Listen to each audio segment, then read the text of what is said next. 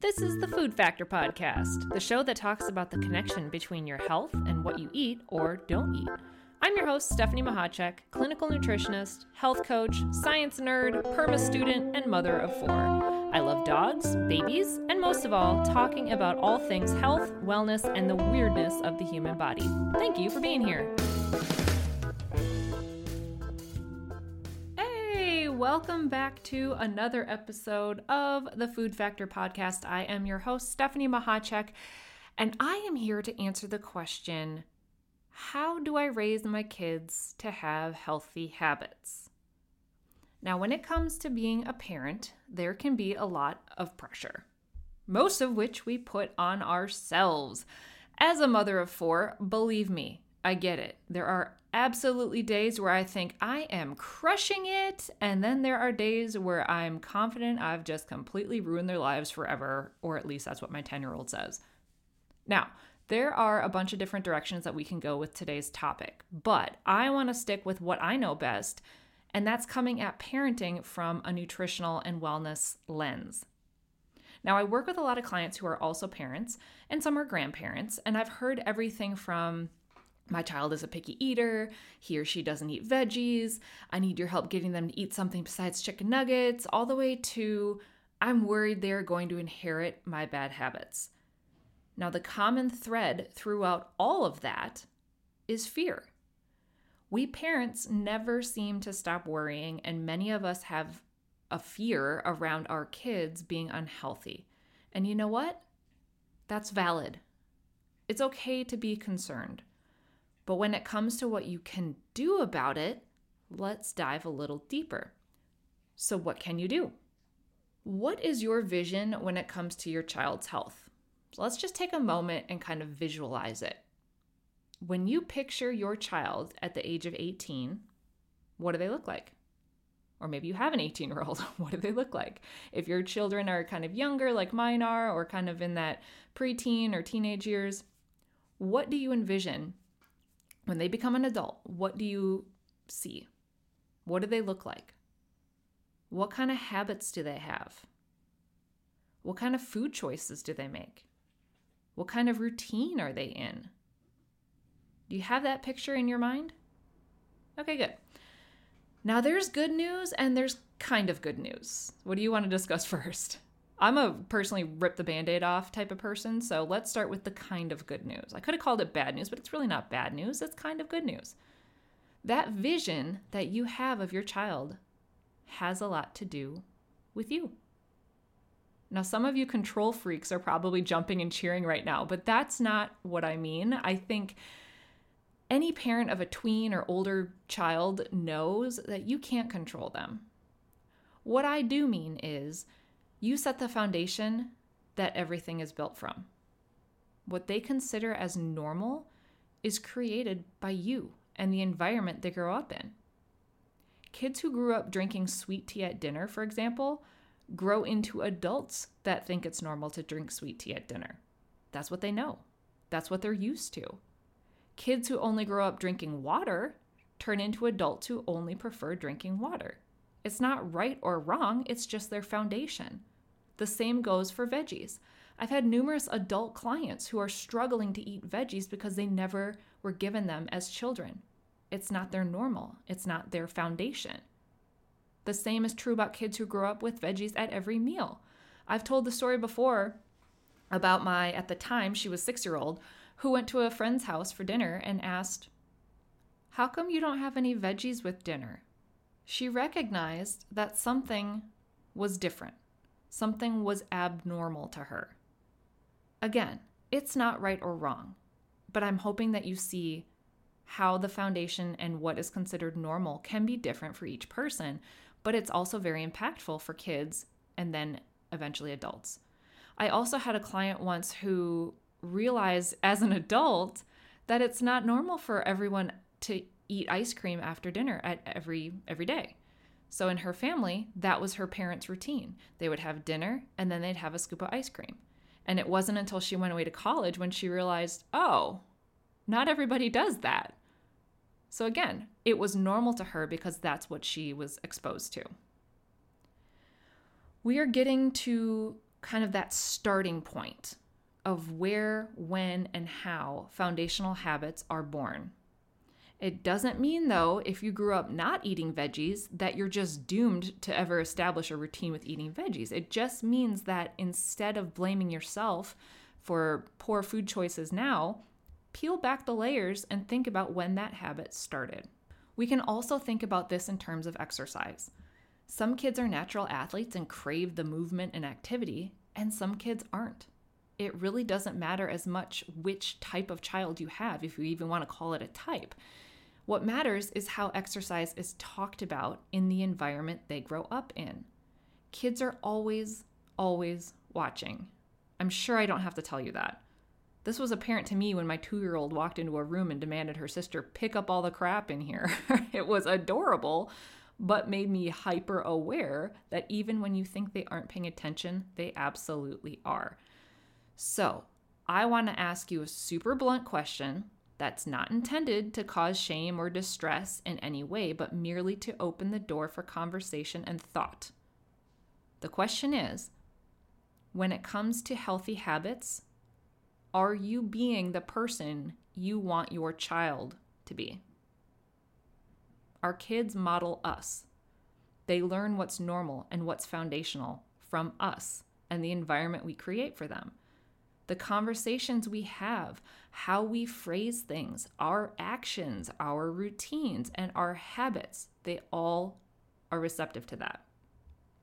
Take a moment and think about your vision for your child at the age of 18 that we just discussed and compare that with your actions, habits, and routines now. Are they the same or similar? Now, before I get some defensive emails sent to me, please hear me when I say you 100% do not need to be perfect. Your diet doesn't need to be perfect. In fact, showing your child that having treats on occasion and fast food sometimes is showing them balance.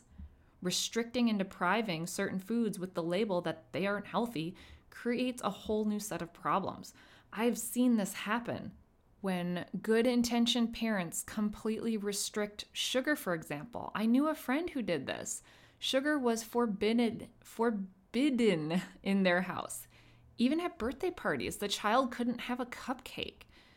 Not because of allergies, which I know is a whole nother issue, but because the mom thought that sugar needed to be completely restricted. I also happened to go on a field trip with this child in a class, and the second that that child got access to sugar, what do you think happened? She used her lunch money to buy all the candy that she could possibly afford. She then proceeded to eat all the candy that she had just bought.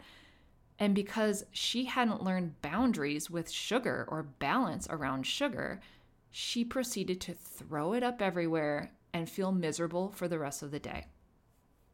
So, again, you don't need to model perfection as the standard because that's there's no such thing. Nobody has a perfect diet but modeling balance definitely goes a long way. The same can be said about exercise and self care.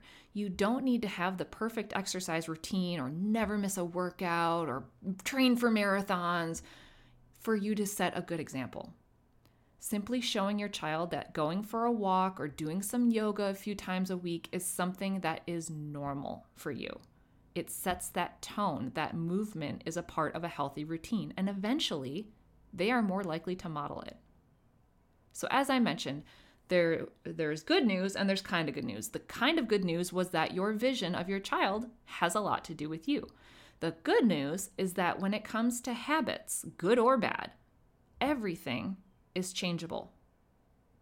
You learn habits. Every single habit you have right now, you learned. So if you're listening to this and starting to feel guilty that you aren't setting the right example, you may need to rewind it and start from the beginning again because that is absolutely not what I'm trying to say. I'm not saying that you are failing or doing anything wrong. My goal for this episode is to help you think about your own habits and how you, as a parent, or you all as a family, can start creating lasting habits that you all are proud of. It's not only on you, though. So take that pressure off right now. It's not only you that is in charge of this but you have a role in it that you can control. We can't control what they do. We might think we do, but we can't control what they do. We can't control what they'll have a preference for, but we can set the stage for what is considered normal, and that starts with creating your own healthy habit foundation. What habits are you doing right now that you're proud of? We all have some. I'm sure there are a few that you are doing now that you're like, yeah, that's a habit. I love that. What habits do you want to add in? What kind of parent do you want your kids to think of you as? Are you going to be the parent that, oh, I'm the mom that exercises. My mom exercises, or my mom always cooks dinner, or my mom always has a veggie at every meal, or my dad gets to sleep at nine o'clock, or whatever it is. Or maybe your kids are all grown up right now, but now it's the grandchildren. What kind of grandparent do you want to be? What kind of example do you want to set for your grandkids? How do you get there? What do you need to do? Okay, so to recap, why does any of this matter? It matters because I see clients daily who are worried about their kids. Kids learn and model behaviors, both good and bad, from their caregivers and their environment. Setting the stage for their future healthy habits starts with you and the rest of the household. You absolutely don't need to be perfect. In fact, it's almost better to not be, so it shows them that they don't need to be perfect for it to be effective.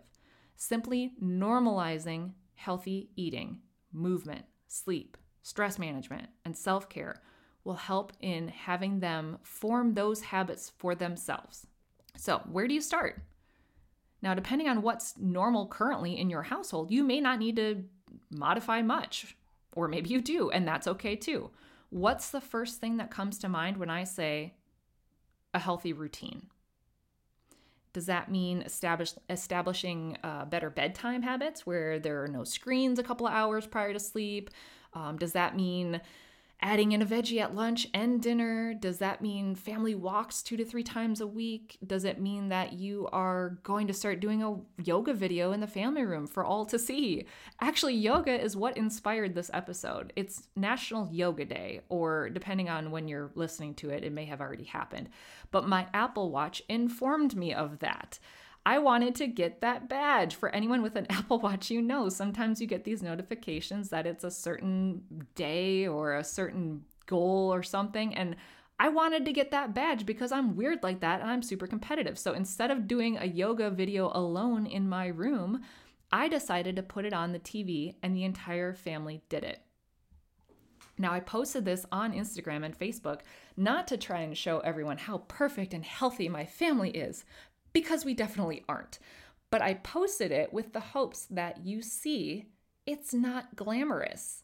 It wasn't calm. In fact, it was kind of chaotic. My son was into it for like three minutes, then was crawling around on the floor trying to knock everyone out of tree pose. Was it a great workout? No. Was it enjoyable? Kind of, at times. But what it did was normalize yoga for my kids. You never know what will spark something inside of them. One of my daughters proceeded after the workout to start teaching her sisters more yoga moves that she had previously learned at school. She also asked if we could do another yoga class tomorrow. So the point is, normalizing the healthy habits can go a lot farther than being perfect at them. So, what one thing are you doing this week to help create foundational healthy habits? Remember, you can also look for that domino goal. And the domino goal is something I mentioned a few episodes ago, I think. A domino goal is something that you achieve or you work towards that impacts other goals that you might have. So, for example, if you focus on getting eight hours of sleep or, or going to a going to bed at a time that allows for you to get eight hours of sleep, this will give you the energy to work out the next day. It's like a two for goal, a two for one goal. It makes other goals easier to achieve. So if it's easier to think of a domino goal, that might be a place to start. Again, you don't need to be perfect, and this doesn't fall all on you. Share your healthy habits with your kids. Discuss why you do the things that you're doing and how that it helps you. Open up the conversation around balance when it comes to food and activity. Not balance in the terms of calories in, calories out. Balance in the terms that you don't have to run five miles every single day to be considered healthy. You don't have to restrict sugar completely every single day all the time to be healthy. You can have a dessert. They can have a juice box. They can, you know, not play outside one day and all is well. It's the majority of the time. It's finding that balance that is the goal. And again, they may not be into it right away and that's okay, especially if it's something that you're newly implementing. So they may not be eager to get out and go for a walk with mom or dad, but that's okay. You're simply establishing the the habits and you're normalizing that this is what grown-ups do, this is what kids do, this is what people do. Establishing the healthy foundational habits is a long game. You are playing the long game. So it's okay if it doesn't take on right away. And you can also find different ideas and try out different ideas with the kids. Like when it comes to exercise, for example, if your kid isn't one that will ever do yoga, that's okay. But what about setting up an obstacle course in the backyard? What about doing a family HIIT workout, you know, in the living room? What about setting up stations with bodyweight activities or tiny dumbbells or stretchy bands or soup cans or something like that, where every one minute a timer goes off and you rotate and you do little stations. There are numerous ways to start establishing exercise as normal for your family and for your kids and for yourself. And sometimes when the kids can do the activity with the parent or caregiver, it makes it more fun it makes it less uh, of a barrier for you if you're if one of your biggest barriers to exercise for yourself is the fact that you work all day long and you don't want to have to then go to a gym for an hour when you want to just come home and be with your kids because you haven't seen them all day that's a perfect way to incorporate both things. You exercise or do some activity with your child. It, it creates bonding, it creates the normalcy that exercise is something that you do, and it establishes that connection. As always, if you need help with this or if you have questions around how to start or what to do, reach out to me we can set up a single nutrition coaching session to get you started on creating those foundational habits for yourself or for your family. I'll put the link to sign up for that in the show notes so you can uh, click on that. I hope you can take some time though and reflect back on some of the questions in this episode. I asked a lot of kind of thought provoking questions on purpose because it's not about somebody telling you what you need to do for you to be uh, for you and your family to establish healthy habits. It's what you think will happen. It's what you think you can do. It's what you think will be best for your family. You know you and you know your kids better than anybody does. So you have the answers inside of you. It's just a matter of thinking through them, talking through them, and getting to the root of them. So, anyways, I hope you can reflect back on some of the questions in this episode and then take action on one or two things. Set a couple of goals, one or two small goals that are important to you and your family. I want you to know you absolutely have got this. You've got this. You can do this, and this is doable. Everything is changeable, and you can implement anything. So, I hope you have a wonderful, wonderful rest of the week. Bye.